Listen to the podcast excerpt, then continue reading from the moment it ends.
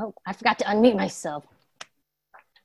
That is my favorite hymn. And every time we sing it, I feel like my heart is going to burst open. Like I'm going to join all of creation and praise God. It's so exciting to sing that one. Um, I'm excited. Sorry, I'm so excited. Okay, good morning, kids. Um, it's so lovely to see you all again this week. I hope and pray that um, as we are gathered together today, that we will not only learn more about God, but that also that we would yearn more for God. So I've been so pleased by how you have been learning so many new words each Sunday. And today we have many new words, but I'm not worried because you all have been such good listeners. I also am so encouraged by how well you listen for the word of the Lord on Sundays. Now, we've been hearing from the book of Acts for many weeks now. Today, we're going to pick up from where we left off last week. Last week, we heard about one of the first ordained deacons of God's church. His name, as you remember, was Stephen we heard about how Stephen was someone who was full of the Holy Spirit and how Stephen loved God with all of his heart, soul, mind, and strength. And he loved his neighbor as himself. Even though his enemies hated him, Stephen continued to love those who hated him. He knew who Jesus was and wanted to live as Jesus taught. Stephen took serious the truth of what he believed that God so loved the world that God gave his only son Jesus to save the world. That whoever believes in Jesus will see God and have eternal life. Stephen did not fear death, just like Jesus. Do you remember all this? Yeah? Now, remember, I told you there was a young man standing there when Stephen was being stoned? Remember all the other men who were accusing Stephen of saying evil things about Moses and God? They took off their coats and they placed their coats at the, uh, this man's feet. Remember that? Well, this young man's name was Saul. Saul stood there while Stephen was being stoned because he agreed. He agreed. He said, Yes, this is good. He agreed with the Sanhedrin that Stephen should die. The killing of Stephen was a shock to the church. When he died, there were godly believers who took Stephen's body and they buried him. And they mourned deeply for him. Can you imagine how sad the church must have felt? Now remember, Stephen took care of the widows he did amazing things in the name of Jesus, like healing people. So, can you imagine how much the widows, all the people he took care of, can you imagine how much they must have mourned over his death? More than that, you see, on the day that Stephen was killed, the church in Jerusalem began to be attacked and treated badly. The church began to be persecuted. The man Saul began to destroy the church. Saul went from house to house. And anyone who believed in Jesus, Saul dragged them, you know, both men and women, and he put them in prison. All the believers were forced out of Jerusalem except the apostles. Only the apostles stayed in Jerusalem. And so the, the believers were scattered throughout other regions outside of Jerusalem called Judea and Samaria. They had to leave because the church was being persecuted. They were being attacked and treated badly. Must have been a very scary time for them. But here's the amazing thing even though the believers were scattered, they did not get weaker. Instead, the church grew and got stronger. Instead of being afraid, the believers they went and they preached the good news of Jesus everywhere they went. Do you remember how there were seven deacons who were chosen? Remember, Stephen was one of them. Well, there was another deacon named Philip. Philip. So after Stephen was killed, Philip left Jerusalem and he went down to a city in Samaria. And there in Samaria, Philip preached about the Messiah. He told people in Samaria about Jesus. And the crowds listened to Philip. As Philip preached, evil spirits screamed and came out of many people. Many people who were disabled or who couldn't walk were healed. So, as you can imagine, there was great joy in that city. Now, there was a man named Simon who lived in that city. Simon was a sorcerer. For a long time, he had been practicing evil magic there. Simon would amaze all the people of Samaria. He claimed to be someone great with great powers. As you can imagine, all the people then listened to him. It didn't matter how rich or poor, or how smart or foolish you were, because you were mesmerized by him. So everyone listened to Simon the sorcerer. The people started to call Simon the great power of God. Can you imagine that? Because Simon used evil magic, people thought he had a connection to God to do powerful signs and wonders. You see, Simon had amazed the people for a long time with his evil magic. So they followed him. But when the people, when the people heard Philip preach about the good news of God's kingdom, and they saw what Philip did in the name of Jesus, the people believed what Philip said instead. What ended up happening was many of the Samaritans became believers in Jesus Christ as their Lord and Savior. And as you know, when you decide to be a follower of Jesus, you get baptized. You know, you take it serious and you say, I'm going to be baptized. I'm going to be Jesus's.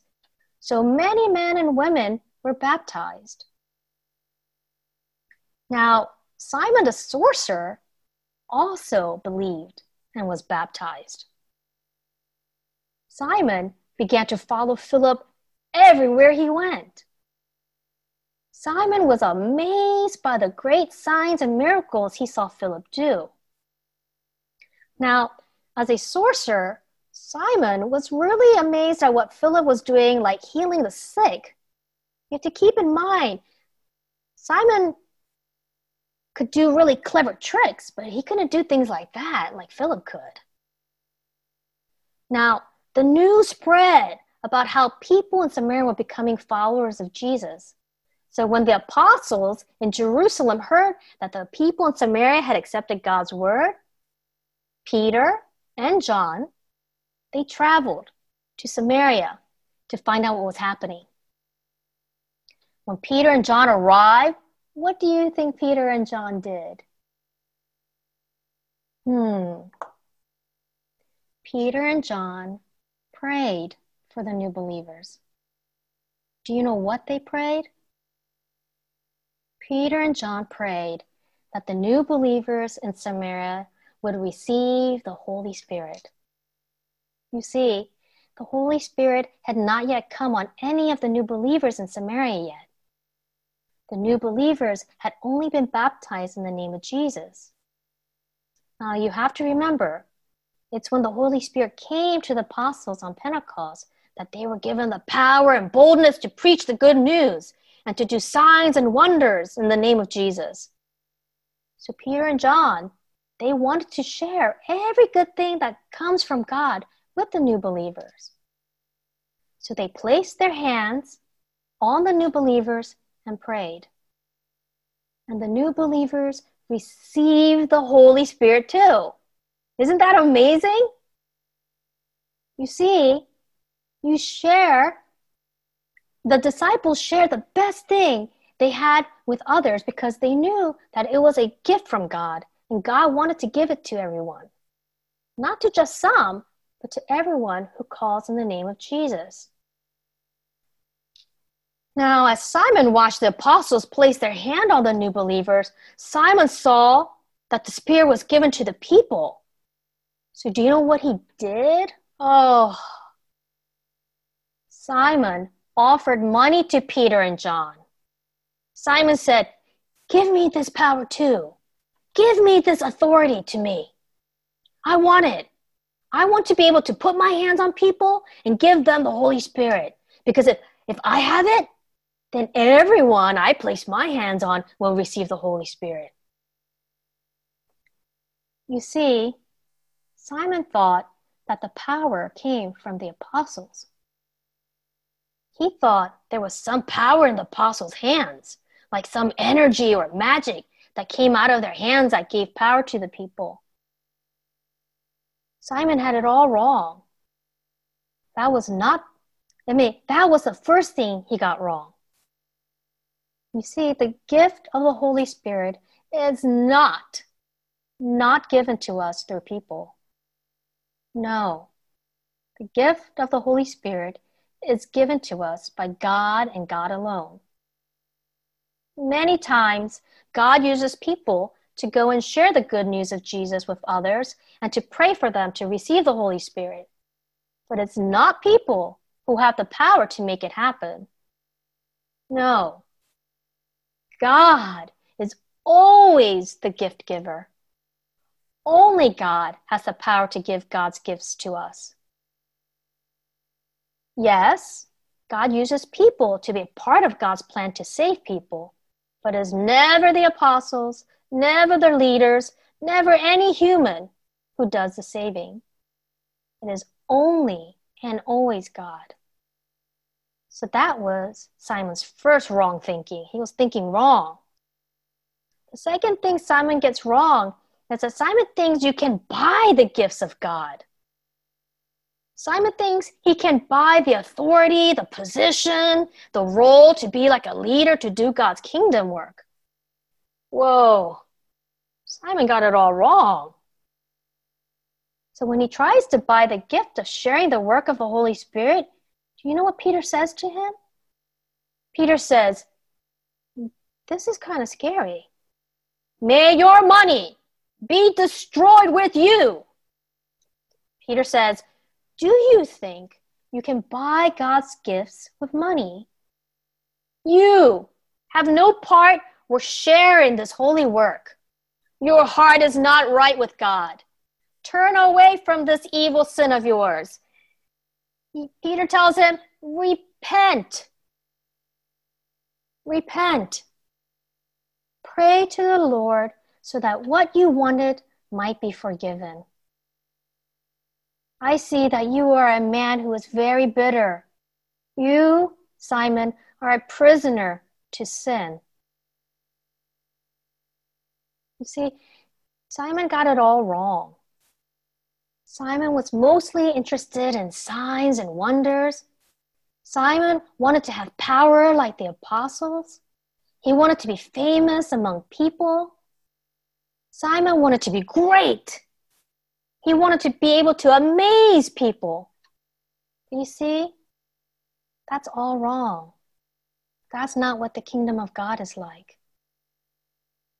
Do you think the apostles were praying for the Holy Spirit to come to the people because they wanted to show off? No. The apostles prayed for the Holy Spirit because they loved the people who were now followers of Jesus too.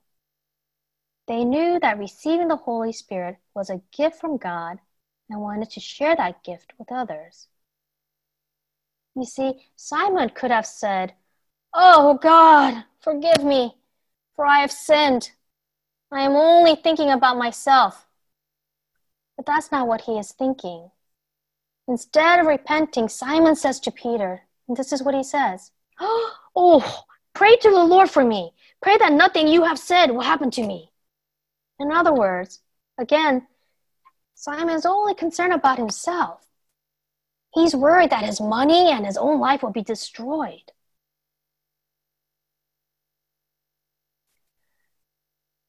Let's not be like Simon. Let's focus on what God is doing. Okay, because God is doing an amazing work in this world. And let's focus on that and humbly ask God to use us in His exciting kingdom work. Let us search our hearts and repent so that we can be servants in the kingdom of God. You see, in the kingdom of God, the great serve. They're not trying to be like the hot shot and be like the center of attention. In the kingdom of God, okay, the great serve. So let's pray. Can you open them? Shut them.